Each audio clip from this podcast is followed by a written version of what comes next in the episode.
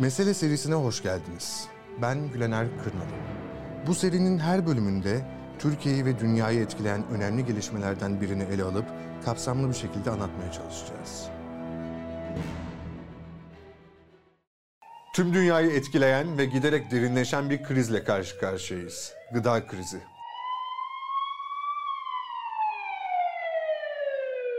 Her gün gıda fiyatlarının artışıyla ilgili yeni haberlere uyanıyoruz.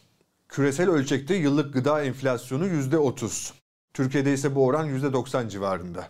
Ama bu kriz tüm dünyanın gıda tüketimi açısından alım gücünü düşürürken gelişmekte olan ve yoksul ülkelerdeki milyarlarca insanı açlığa ve yoksulluğa sürüklüyor. Krizin boyutu büyük. Dünya basının son haftalarda en çok konuştuğu konu derinleşen gıda krizi. Öyle ki İngiltere'nin önde gelen yayınlarından The Economist dergisinin bu haftaki sayısı yaklaşan gıda felaketi manşetiyle çıktı. Derginin ana makalesi şu ifadelerle başlıyor. Ukrayna'yı işgal ederek Vladimir Putin, savaş alanından çok daha uzakta yaşayan insanların da hayatını mahvedecek. Hatta öyle bir boyutta mahvedecek ki o da pişman olabilir.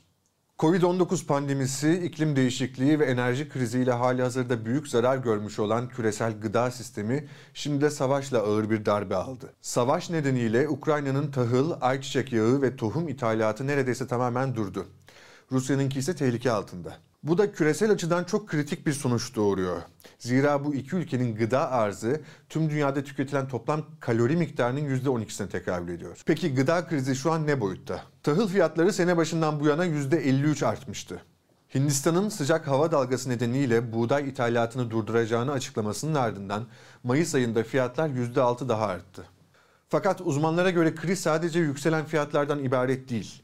Önümüzdeki dönemlerde milyonlarca insanı çok daha büyük tehlikeler bekliyor. Rusya ve Ukrayna küresel buğday arzının %28'ini, arpa arzının %29'unu, darı arzının %15'ini ve ayçiçek yağı arzının %75'ini sağlıyordu. Lübnan ve Tunus gibi ülkeler tahıl ithalatının yarısını Rusya ve Ukrayna'dan sağlıyor. Libya ve Mısır gibi ülkelerde ise bu oran 3'te 2'ye kadar çıkabiliyor. Hatta öyle ki Ukrayna'nın tüm dünyaya yaptığı gıda ihracatı 400 milyon insanın beslenmesini sağlıyor.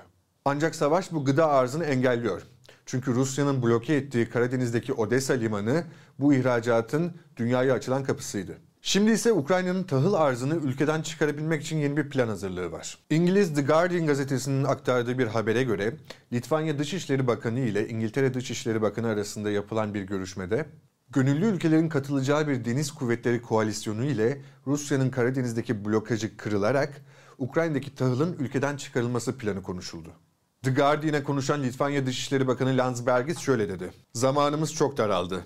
Ukrayna tahılını ülkeden çıkarmak için Karadeniz'deki Odessa limanı dışında bir çaremiz yok. Dünyayı beslemek için bu tahıla ihtiyacımız var ve gerekli adımları atmak zorundayız. Küresel gıda krizi bütün ülkeleri tehdit ediyor. Küresel işbirliği için de görev uluslararası kurumlara düşecek. Bu krizle ilgili endişeli bir açıklama geçtiğimiz hafta Birleşmiş Milletler'den geldi. Birleşmiş Milletler Genel Sekreteri Antonio Guterres 18 Mayıs günü yaptığı açıklamada şöyle dedi. Savaş 10 milyonlarca insanı gıda güvensizliğinin sınırlarına itti. Bu da yetersiz beslenme, geniş kitlelerde açlık ve nihayetinde kıtlığa yol açabilir. Birlikte harekete geçersek dünyada herkese yetecek kadar gıda var. Ancak bu sorunu bugün çözmezsek gelecek aylarda küresel gıda yokluğuyla karşı karşıya kalabiliriz. Küresel gıda krizi hakkında endişe duyan bir diğer kurumsa IMF. 23 Mayıs günü Davos'ta Dünya Ekonomik Forumu açılışında konuşan IMF Başkanı Georgieva, Ukrayna'daki savaşın pandemi nedeniyle darbe alan küresel ekonomiyi daha da zorladığını ve dünya ekonomisinin 2. Dünya Savaşı'ndan bu yana belki de en büyük sınavla karşı karşıya kaldığını söyledi ve ekledi.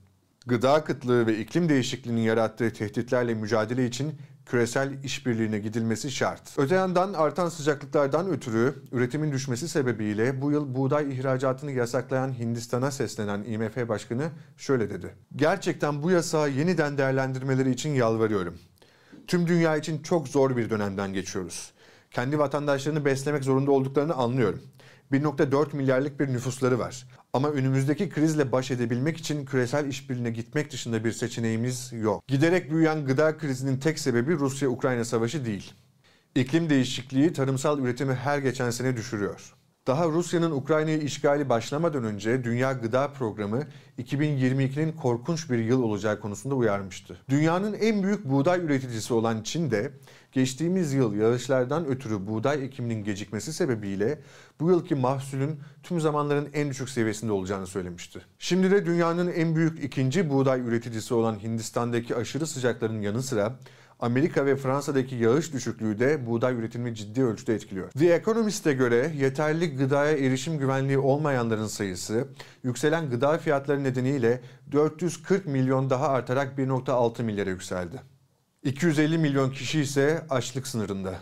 Dergiye göre Rusya-Ukrayna savaşı uzarsa 100 milyonlar daha açlığa ve yoksulluğa sürüklenebilir. Tablo ne yazık ki çok vahim. Elimizdeki veriler tüm dünyayı etkileyen ve uzun vadede çözülemeyecek bu gıda krizinin doğuracağı korkunç sonuçları tüm çıplaklığıyla gösteriyor. Siyasi çekişmelerin, uluslararası anlaşmazlıkların ve ekonomik rekabetin giderek çetinleşeceği, ne yazık ki milyarlarca insan açlık ve yoksullukla boğuşurken iklim krizinin gezegenimizi yaşanmaz hale getireceği bir döneme giriyor olabiliriz. Ve hepimizi doğrudan etkileyecek gıda ve iklim krizleriyle mücadele edebilmek için bütün devletlerin muazzam bir işbirliğiyle hareket etmesi insanlığın elindeki tek seçenek.